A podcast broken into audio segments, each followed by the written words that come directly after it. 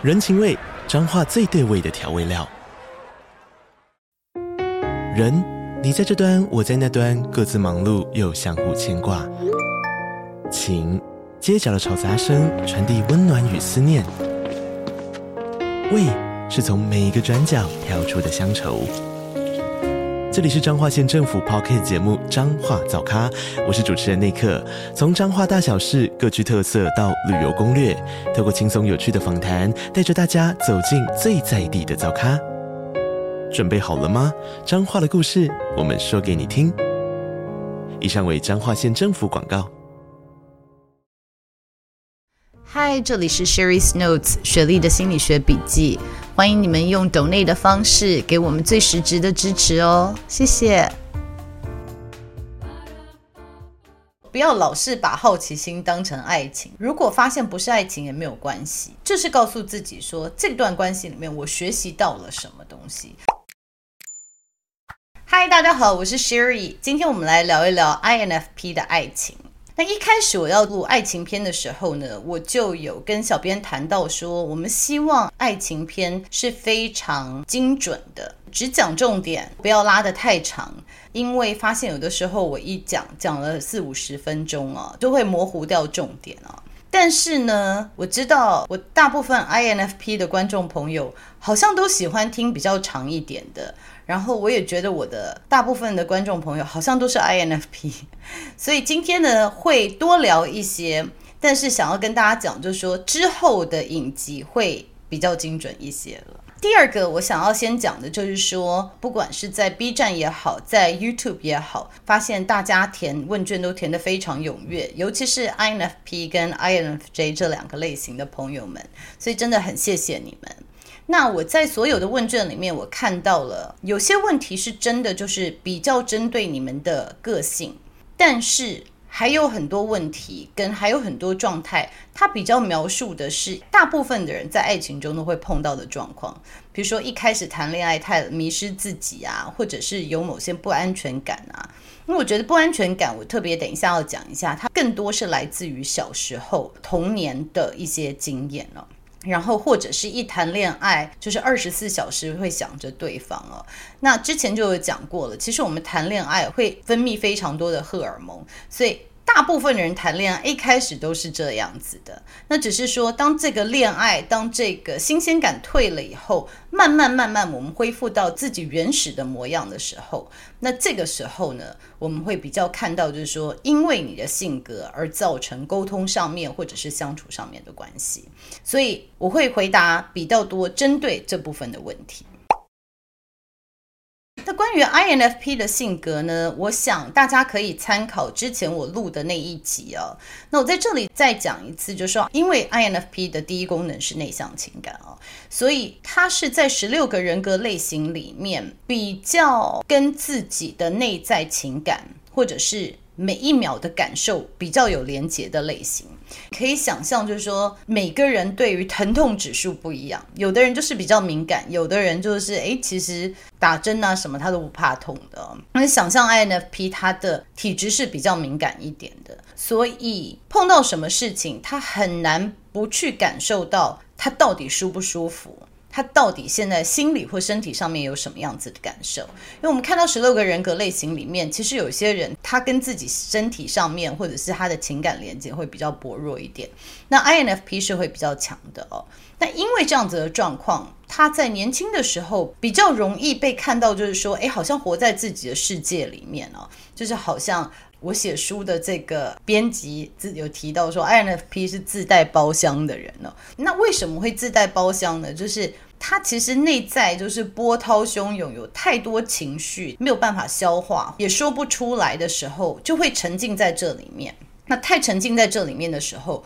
感觉好像就是跟外在脱节了。所以我们也可以看到，很多人对于 INFP 的刻板印象就是啊，不食人间烟火啊，或者是不接地气啊，或者是活在自己的世界里面啊，或者就是很怪啊。所以这是我们看到 INFP 它的表象哦，有可能人家看到他的刻板印象，但是不代表每一个 INFP 都是这样子。因为如果成长环境是非常欣赏他的创意，或者是非常支持，然后非常被爱的时候，他也许会打开他的包厢，他可能会比较让其他人一起进来包厢。所以我们也会看到有些 INFP，他跟人家讲话，他一讲讲不停，因为他觉得这世界是安全的，他可以。把自己的情感跟想法，就算知道不成熟，也分享给大家哦。所以，我希望大家不要卡在这样子，就说哦，INFP 他一定就是说，就是很封闭的，或者只活在自己的世界，好像一定都不爱跟人家社交，不一定是这个样子的。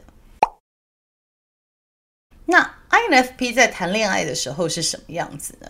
所以，我觉得刚刚我们一直在讲自备包厢这件事情啊、INFP 其实他在谈恋爱的时候，你就想象他把包厢打开了，就是他愿意走出来，他也愿意让别人走进去他的心底啊，就是走进去他的空间里面。所以在这个时候呢，我们就发现，其实 INFP 有的时候在社会化的过程，他慢慢的会不太在意别人的想法，或者是他在意，可是他就不太愿意停。尤其是这些想法很多是批判，或者是跟他想法太不一样的时候，所以 INFP 很有可能就是说啊，随便你了，我不用管你怎么想，反正你就是不一样的人。但他在谈恋爱的时候，他可能会比较关心，就是说，也许你的想法跟他不一样，可是他愿意去听你的，好，他愿意多了解一下你的想法，也许是比较世俗的想法，他也会愿意去倾听。再来就是在谈恋爱的过程，也许因为他感觉到比较安全，所以他也比较愿意多说一些话，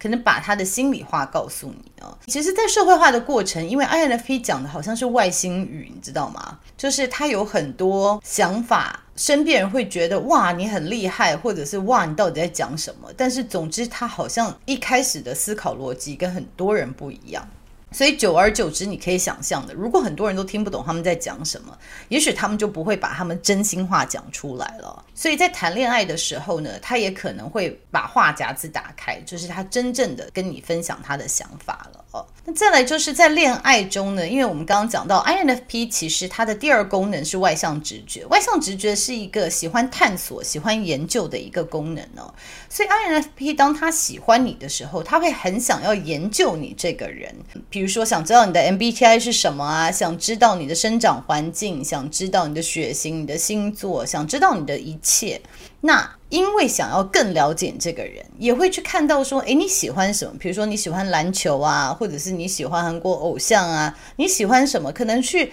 多了解你喜欢的东西，进而更进一步的能够了解你这个人完整的图像啊。那这一点呢，其实有一点点危险的，就是说一开始你在做这样的研究的时候，也许你的伴侣会觉得，哎，你也开始跟我一起看篮球，说，哎，你也开始跟我一起看偶像，也许你也喜欢了，但是其实 INFP 他。不一定会喜欢，他只是想要多了解你而已啊、所以这个未来在相处中也有可能会有产生冲突，就说，诶，你不是喜欢吗？我以为你喜欢陪我，殊不知 INFP 只是在研究你，而且他陪你是因为他爱你，但是这不是他想要的东西。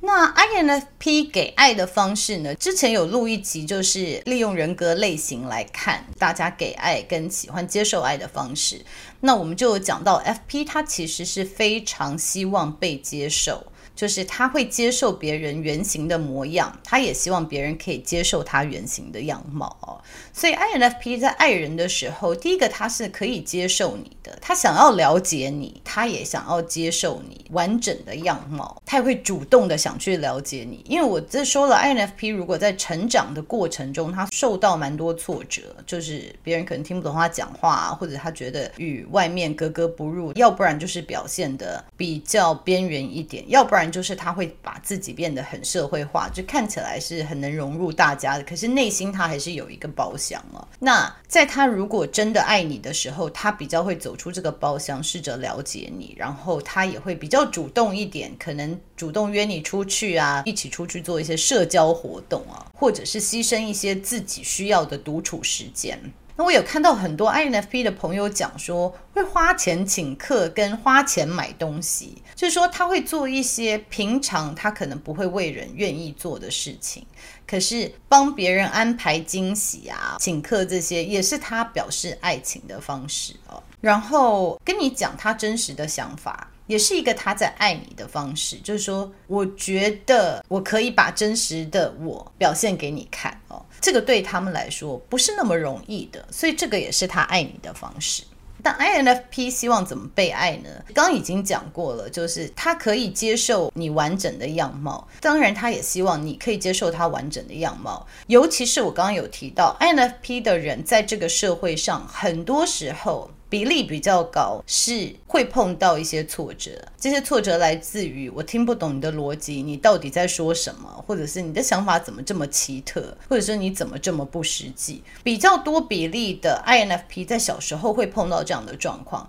所以对他们来说，你可以了解他，而且支持他，这个是他感受到最被爱的一个方式。那支持不是包容哦。INFP 他是分得出来，就是说你现在是包容我，就是说你不是很赞同我的说法，你只是忍着，OK，这个不太一样。那真的是接受，就是说，诶，你的想法好独特，就是好可爱，或者是你的想法好独特，真的是。就是好特别哦，我好欣赏这样子可以 think outside of the box 这样的想法，就觉得诶，我跟一个独角兽在谈恋爱，就是非常欣赏你的特质的话，就这是一个可以让 INFP 感觉到被爱的一个方式。再来就是他可以展现他负面的那一面，因为其实 INFP。他有很多情绪，这个情绪是很难厘清的，悲中有喜，喜中有悲啊。但是这些都是他的情绪，就是他的情绪是可能想象别人家复杂的，可能别人的情绪就一个颜色，不是黑色、灰色就是白色，但 INFP 可能是一个万花筒的颜色，或者是一个彩虹的这个颜色，所以他有这种光谱。那所以。比较忌讳是说，你没有办法接受他比较负面的那一面，而一直想说你要正向一点啊，就是往好的地方看呐，你要积极向上啊，就是说。你要希望他一直很正向，这个也是会让他也不太舒服哦。所以真正完整的接受他，然后知道他喜欢什么，记得他的喜好，然后给他独处的空间，这个非常的重要。一直有强调，INFP 自带包厢，就是你要让他可以回到自己的一个空间里面去。也许在谈恋爱一开始的时候，你们两个每天都黏在一起；也许在一开始的时候，他为了要研究你的喜好，他会陪你去做一些。你喜欢做的事情，但是他是非常需要独处充电的一个人哦，就是这些情绪他有时候必须要自己去感受，所以他一定要有他的空间。所以太黏他或者是太管他，刚我讲了，你应该积极向上啊，你应该多去社交，你应该应该应该，就是管了太多，不给独处的空间，这些都是他比较忌讳的。所以你想要多表现给 INFP 的爱，就记得刚刚讲的，多给他独处的空间，接受他的每一个面向，跟他沟通的时候直接讲出你的想法。因为其实 INFP 心中蛮多剧本的，也许你没有什么其他的想法，但是你可能话讲出来不是讲得很清楚，他可能自己会产出一些剧本来。那所以在跟他沟通的时候，最好也是把话讲清楚。这样子比较不会在相处上面有一些摩擦。INFP 在情感上面碰到的挑战，那我刚刚就说了，因为在热恋期，你可能会为了想要了解你的伴侣，陪他做很多事情，你很想跟他每天都黏在一起哦。就是你有可能在他身上找到你自己对自己的肯定，尤其是小时候受过很多挫折的 INFP。在恋爱过程中，一下子被爱，就是忽然觉得，哎，有人这么爱我，可以这么包容我，会很渴望，就是一直黏在一起，一直有这样子的感受。可是。久了以后，其实你自己知道，你是不能一直黏在一起的人哦。你会需要自己独立空间。再来就是，你可能会让别人误解说你的兴趣跟他一样，其实你只是在研究你的伴侣，所以去参加这样子的活动，或者是多了解他的兴趣。然后第三点，可能碰到的挑战是你的内在剧本太多了，就是其实没有这么复杂的情感。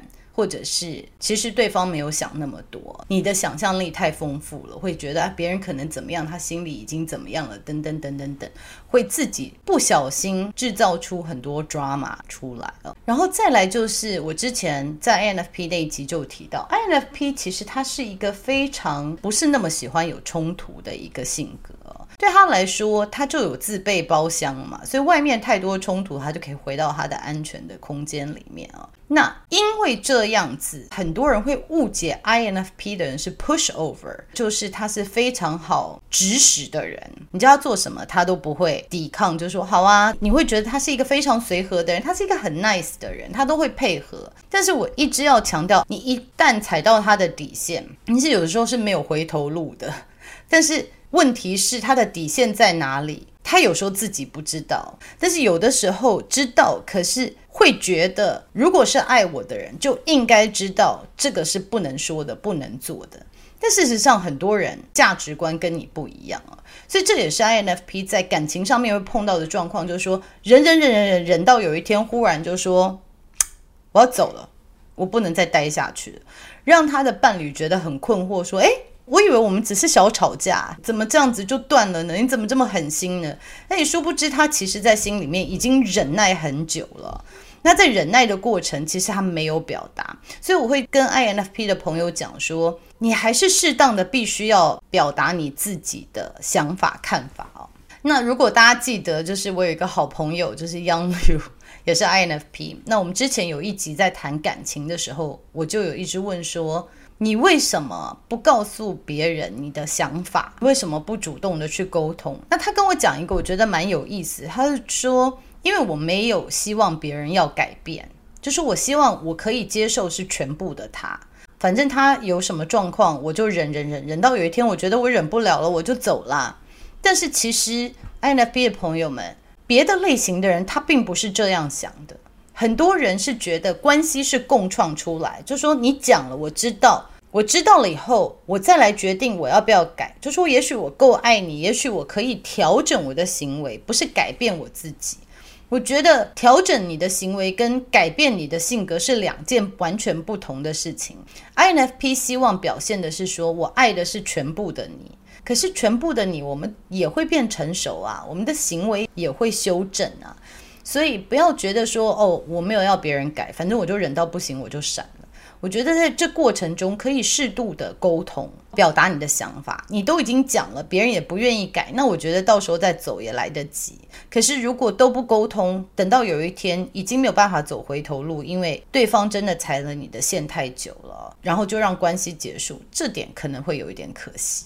那看到 INFP 真正谈完恋爱会分手的原因呢？我看到大家的问卷大概有几个大方向，一个就是自己想太多，可能自己 create 了太多剧本跟 drama，导致后来走不下去了。这个可能是比较年轻的 INFP。再来就是没有安全感，没有安全感的部分我还是要提到，这跟儿时比较有关系。对，没有安全感是说你小的时候跟父母的连接，就是在我之前有一集在讲 attachment theory。就是小的时候觉得照顾你的人，也许不是常常都在，或者是有的时候是很冷漠的回应你。尤其是当你出生的那一年，就是你可能叫天天不应，叫地地不灵，或者是你的照顾者情绪很不稳定，有的时候很爱你，有的时候忽然就又消失，或者是有的时候又开始对你很凶，打你骂你哦。所以很多不安全感其实不完全是只是针对 INFP，所以在这点要特别讲一下哦。然后还有就是看到有人说火花结束了，就是没有话题。那这一点我觉得特别要讲，就是说 INFP 他追求的话题是比较情感面的。或者是比较之前我们在 B 站在刷弹幕也有在提到，很多都是对玄学或者是宗教或者是探索人性是非常有兴趣的。所以如果碰到的伴侣他讲的是非常市侩的买卖股票啊，很实际的柴米油盐酱醋茶，这个可能久而久之 INFP 会讲说，我讲的你也不愿意听，你讲的我也不爱听，所以慢慢的也会没有话题了。再来就是踩到道德的底线。那之前就有讲到，INFP 你不要踩到他的底线，他的底线在哪里？最好提醒他讲出来，就是说不管是什么。你就是踩到那个线，那忽然爆发，那就一定就是走分手的路线啊。那还有一件事情，我觉得蛮好玩的，就是约定的事情做不到。我觉得很有可能是发生在 INFP 自己身上，或者是他的伴侣约定的事情做不到哦。这个其实都有可能的。那 INFP 他约定的事情做不到呢？这一点跟 ENFP 其实是类似，这是这两个类型有的共通点，就是说，其实他们情感蛮丰富的。会跟着自己的感情走，然后他也希望可以配合你，因为他们也不是喜欢冲突的类型。所以呢，可能你说周末我们去爬山吧，哇，我真的不想爬山，真的不想。可是我现在告诉你，我不想爬山，也许就要吵架了。所以呢，等到周末，我可能就装病啊，啊，我真的不舒服啊，怎么样怎么样啊？所以。很多时候做不到你答应的事情，来自于一开始就没有明确的表达你真正的想法哦，就是说。我跟别人约定的事情，其实是我不想要做的事情。那我硬着头皮去答应他了，所以我到后面还是发现我没有办法继续走下去。那还有就是，因为他是非常，我们刚刚讲到第一功能是内向情感，所以感觉是非常强烈的。也许他一开始答应要跟你去爬山，可是真的爬到到了山路口，真的感觉身体太不舒服，就是他他觉得真的没有办法下去的时候，就是说他答应你的时候，他不知道他会有这样的感受，他走到一半，他才发现说，哦，这个真的不行，所以有种种的状况都会造成 INFP 他可能没有办法遵守他的约定，那他这可能不是故意的，所以这个有的时候也是感情中会造成分手的原因。那 INFP 的朋友自己在反省，他们自己在谈恋爱的过程中，也会发现说，诶，其实自己好像有的时候讲话不是很理智哦，就是说自己情绪来了，可能什么话都说得出来，可是也发现自己并不是这么理智。再来，他们有反省的就是说，诶，可能情绪不是那么稳定，有的时候分手，我觉得自己是很怪的人啊，我就是这么怪，你看我。本来就觉得我的我很怪，后来终于找到一个人接受我了，然后之后又觉得自己很怪。我觉得这都是 INFP 在分手之后可能会有的心理状态，或者说在自我反省中会看到的问题哦。那等一下我再给 INFP 的朋友建议说，透过每一段感情，我们可以看到自己的这个阴暗面或者自己的一些盲点，我们之后可以做些什么事情。还有一个就是刚讲了，FP 就希望做最真实那一面，你可以接受我最真实的那一面，然后我也希望我可以看到你、欣赏你最真实的那一面。也有一些 INFP 会反映到，就说。当他们感受到伴侣好像戴着面具，或者是有一些包袱，就是没有办法很诚恳的、真诚的面对自己或自己的情绪的时候，这点也会让 INFP 觉得有一些距离，因为对他来说，在一个关系里面，可能就是我让你进入我的包厢，我们中间是没有隔阂的。可是你如果戴着一个面具面对我的话，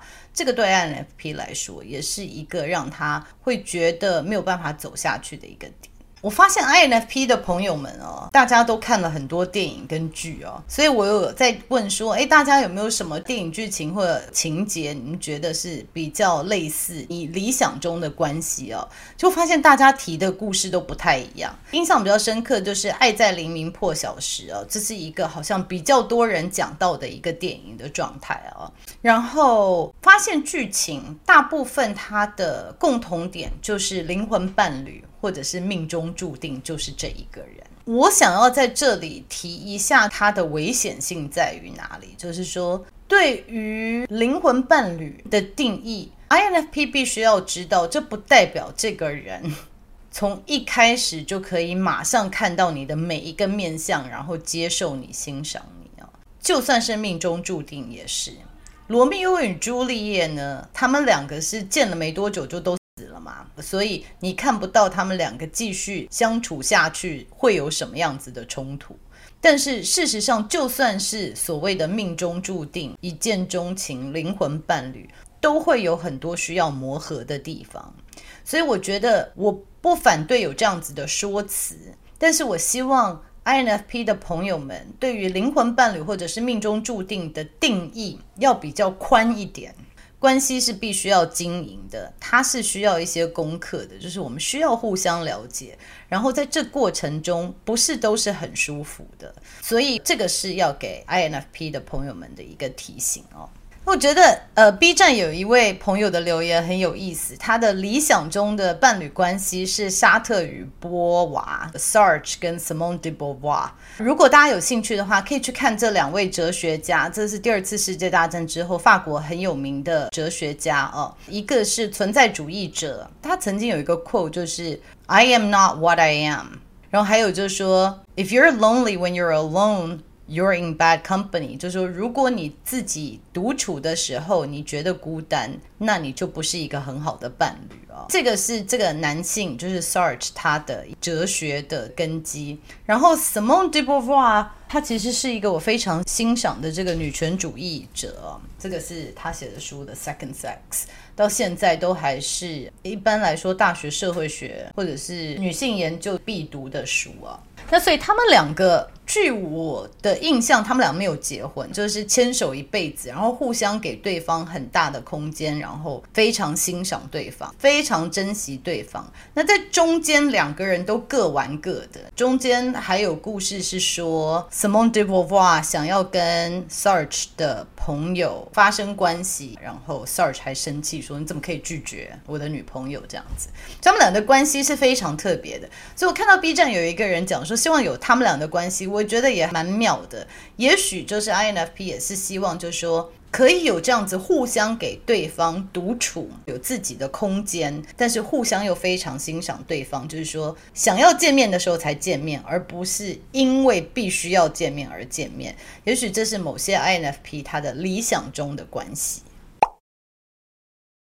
那 INFP 在健康的关系里面呢，他是可以做他自己的，他也可以让别人做自己。不止如此，就是他还可以引发别人有一些创意，或者是不同的思维、不同的想法。然后在健康的关系中，也会适当的表达自己的意见。不会觉得别人一定可以理解他在想什么，一定知道他的喜好。这种是 INFP 在健康的关系中会看到的样貌。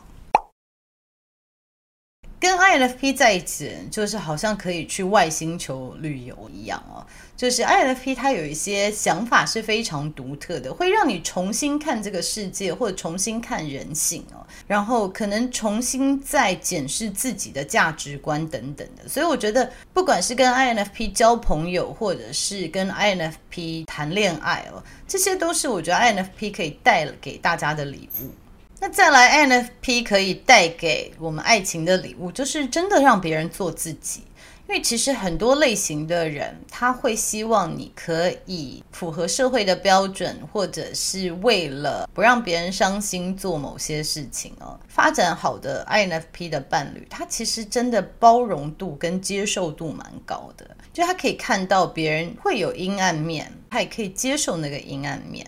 然后一般来说，容忍的时间也可能可以比别人长一些，所以我觉得跟 INFP 的人相处或者是谈恋爱，这也是他们可以在爱情中给对方的礼物。那最后就是我给 INFP 的朋友们的在爱情中的一些建议哦。第一个，太多剧本了。有的时候真的不需要想太多，你可以就是活在当下，真正的感受对方真的是什么想法的。与其自己一个人独处想说他是不是这样想，他是不是那样想，我们的未来可能怎么样，不如就是跟你的伴侣开放的对话哦，就说不要担心这样子可能会有冲突等等，因为这个冲突如果要有，迟早都会发生的哦。不如就是提早开诚布公的谈开哦，就是不要再活在自己的剧本里面，这是第。一个，我不知道大家有没有看过那个电影叫做《全面启动》，就是 Inception，就是好像丢一个想法在你的头脑里面哦，所以这个想法会在你的头脑里面发酵，这个就是 Inception。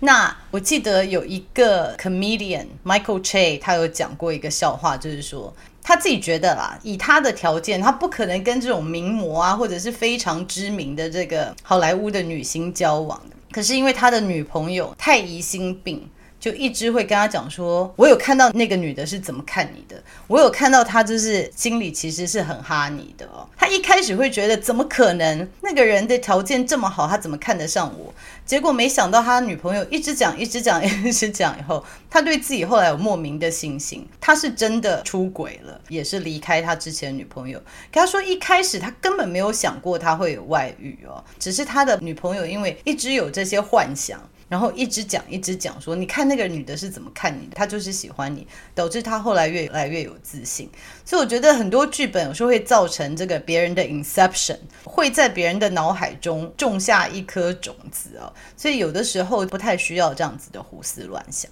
然后第二个就是在沟通上面，INFP 的朋友们自己有提到说，情绪来的时候有点像洪水，它其实是挡不住的。所以我会建议 INFP 的朋友，就是说在谈恋爱的时候，既然你知道情绪来像洪水一样，也许真的就让自己独处，就说真的自己让自己比较平静一点哦，再来进行对话。然后再来就是说，有的时候我觉得对话是要看我们是不是在讲的是同一条线上面，因为有的时候 T 倾向的人他是针对一个事件在讲，比如说你刚刚讲话这样子，我觉得你很不得体。但是有的时候 INFP 因为情绪可能会接收到说，你是在讲我这个人不好吗？你是在讲我这个人不得体吗？就说其实人家说的是就一件事件。NFP 在沟通上面，就说当你在情绪泛滥的时候，你要自己记得提醒自己说，我现在的认知可能会有一点点误差。就说人家在跟我沟通，他是真的针对我这个人，还是针对这件事情？如果是针对事情，那是可以改的。但是如果是针对我的人，当然可能别人不够接受我或不够尊重我。但是在情绪泛滥的时候，INFP 比较难抓到这两个的不同，所以这个也是我要提醒 INFP 的朋友，就是说有时候对自己有一些提醒，对方到底在说什么，我是不是太容易被触发到我的情绪？第三个就是刚刚说的灵魂伴侣跟命中注定，真的就是重新定位一下灵魂伴侣到底是什么。也许真的是像 Sartre 跟 Simone de Beauvoir 那样子，就是我们各过各的，或者是你想象的是哇，两个人就是真的杨过小龙女，誓死不渝这样子啊。我希望你的定位是比较实际一点的。那第四个呢，这个比较不成熟的 INFP 可能会碰到的事情，就是说你会被比较理智的人吸引。你会觉得，诶，他做事好像很能干，这种精明能干的特质，有的时候会让 INFP 很害怕，有的时候会非常吸引他哦，这就是异性相吸。所以比较不成熟的 INFP 可能会觉得说，我希望你可以有条理的帮我分析我的问题是什么，因为我自己觉得我可能分析不出来。可是同时，他又觉得为什么别人要这么冷静或者这么没有情绪的来分析这些事情哦？就是又不希望别人被你的情绪影响，但是又希望别人有共情啊。就是有的时候伴侣在这个界限中有些难拿捏哦。所以我其实会建议 INFP 的人说。与其你对别人有这么严苛的要求，就是说你又不能被我的情绪影响，可是你要维持理智，试着要求自己这么做，你就会知道这有多困难。就是说我又要维持我现在最真实的情绪，然后我又要非常有理智的，这不是一个容易的事情。所以当你自己做不到的时候，最好是不要要求你的伴侣一定做得到这一点呢。那我给你的建议就是说，从自身开始练习。就是我可不可以让自己有这么多的情绪？但是我在看到我的情绪，我也接受它，我也认可它之后，再来练习我的理智。所以我绝对不是叫你说不要去感受，绝对不是这样子。只是说我们可不可以感受到这么多情绪之后，再来培养自己的逻辑跟理智？这个是我觉得我会想要提醒 INFP 的朋友们。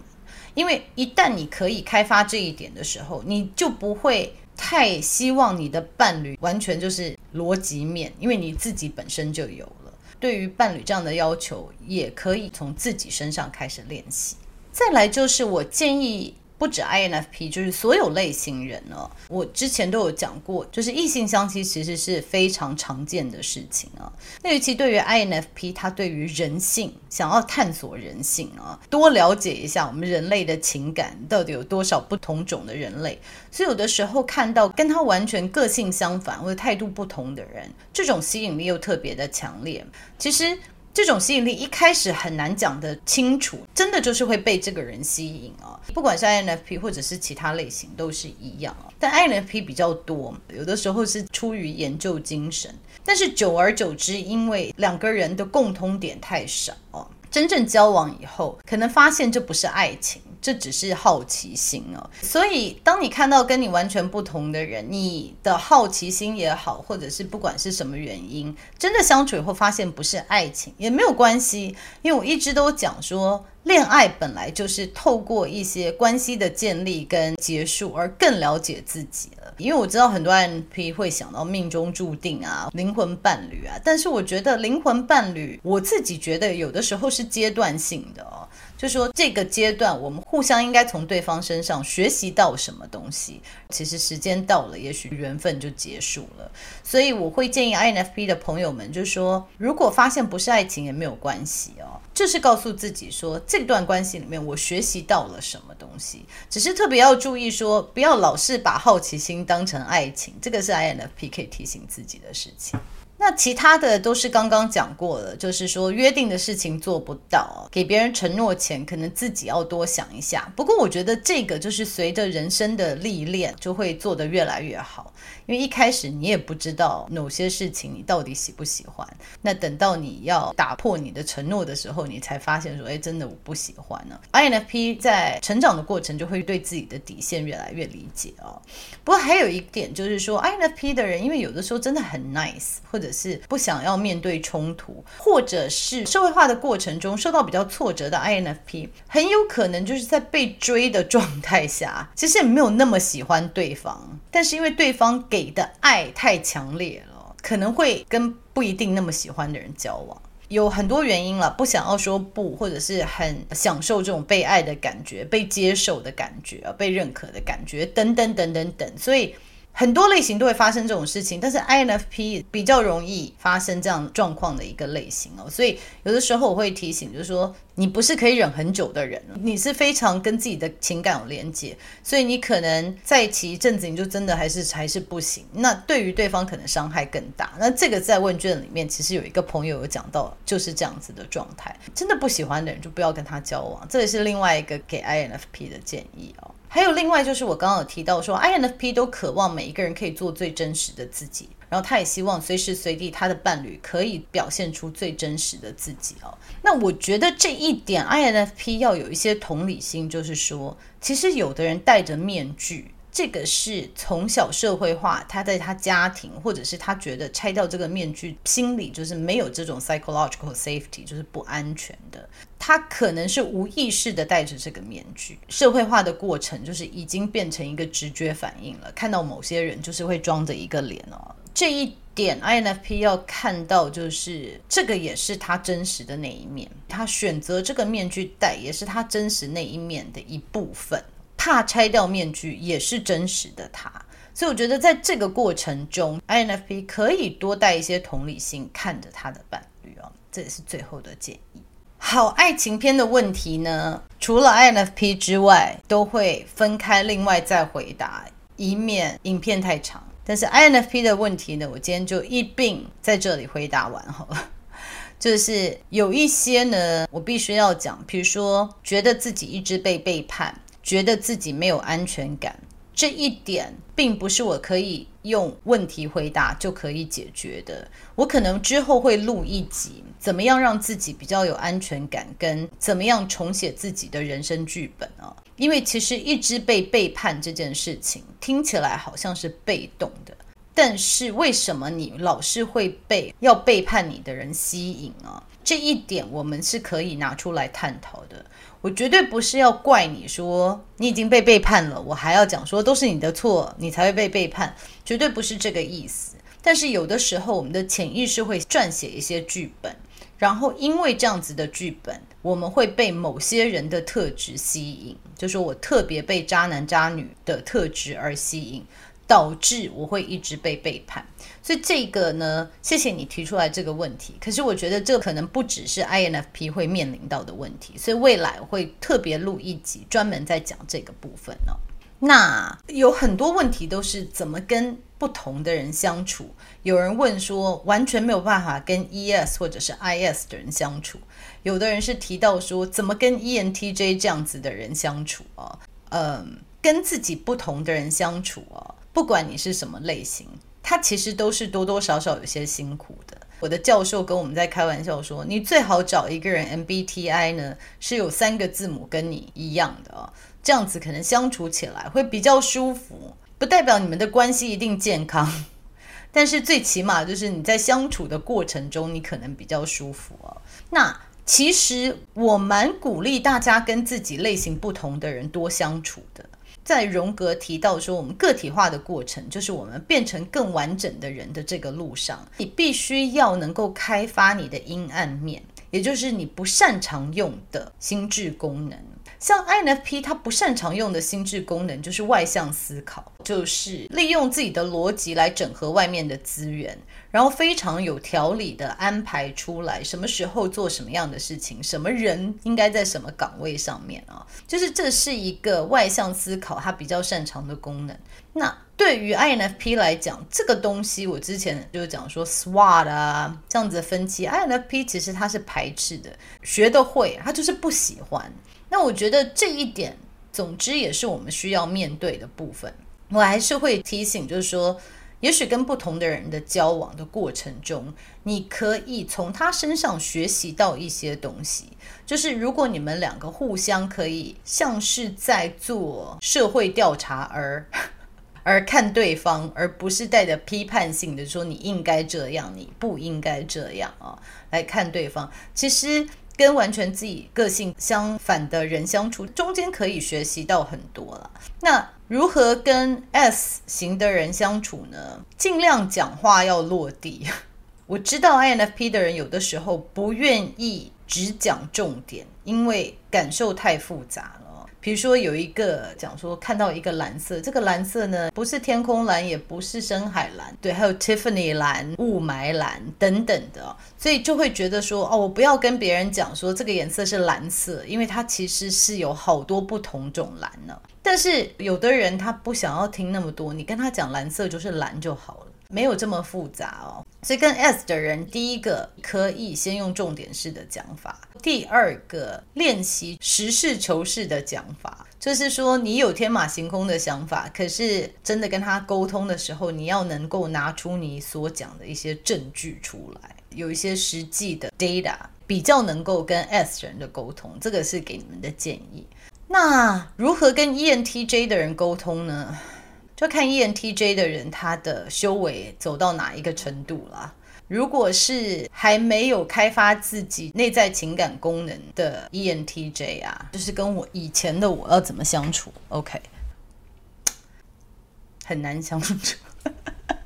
对，不要迟到，然后要愿意做一些分析。然后 ENTJ 是可以有一些创意的想法的，但是创意想法后要知道怎么落实的执行。如果你常常都在外太空，就想一些很棒的创意的想法，可是它完全没有办法落实执行的时候，对于 ENTJ 来说，那有可能就是废话。所以这是一些跟 ENTJ 相处可能需要抓到的诀窍啦。但是也是要看 ENTJ 他的性格发展到哪个阶段。因为如果他是还没有在开发其他功能，然后事业也蛮成功的，他可能就是对你的天马行空，然后没有办法落实执行的性格，可能会比较难接受一点。但是如果他自己是经过很多失败的话，我觉得 ENTJ 的人也可以接受。然后非常欣赏 INFP，他愿意真诚的做自己，然后可以跟自己的情感有这么丰富的连接哦，这些都是 ENTJ 会欣赏的部分。希望这个有帮到你，因为我实在不知道你说的 ENTJ 他自己的发展到什么样的阶段。但是如果是一般的话，就是执行力、实际的分析，可能比较能够跟 ENTJ 沟通。好的，INFP 的朋友们，不要再说我偏心了，INFP 讲太少了。这次爱情的，我答应你们，应该是爱情里面最长的一集啊！哦，对了，我还要讲说，INFP 的朋友真的好可爱。我发现有很多 INFP 的朋友其实没有谈过恋爱，可是还是写了好多好多给我，就是他想象中在关系中他会有什么样的反应，我觉得非常可爱，所以真的非常谢谢你们。然后，如果我说的哪里你觉得有共鸣，或者是你觉得不太相似的地方，我也非常欢迎给我留言哦。那我真的非常谢谢我们所有的观众朋友们留这么多你们的故事，真的让我可以更了解 INFP 的朋友们哦。好，那今天 INFP 就讲到这里了，那我们下次见了，拜拜。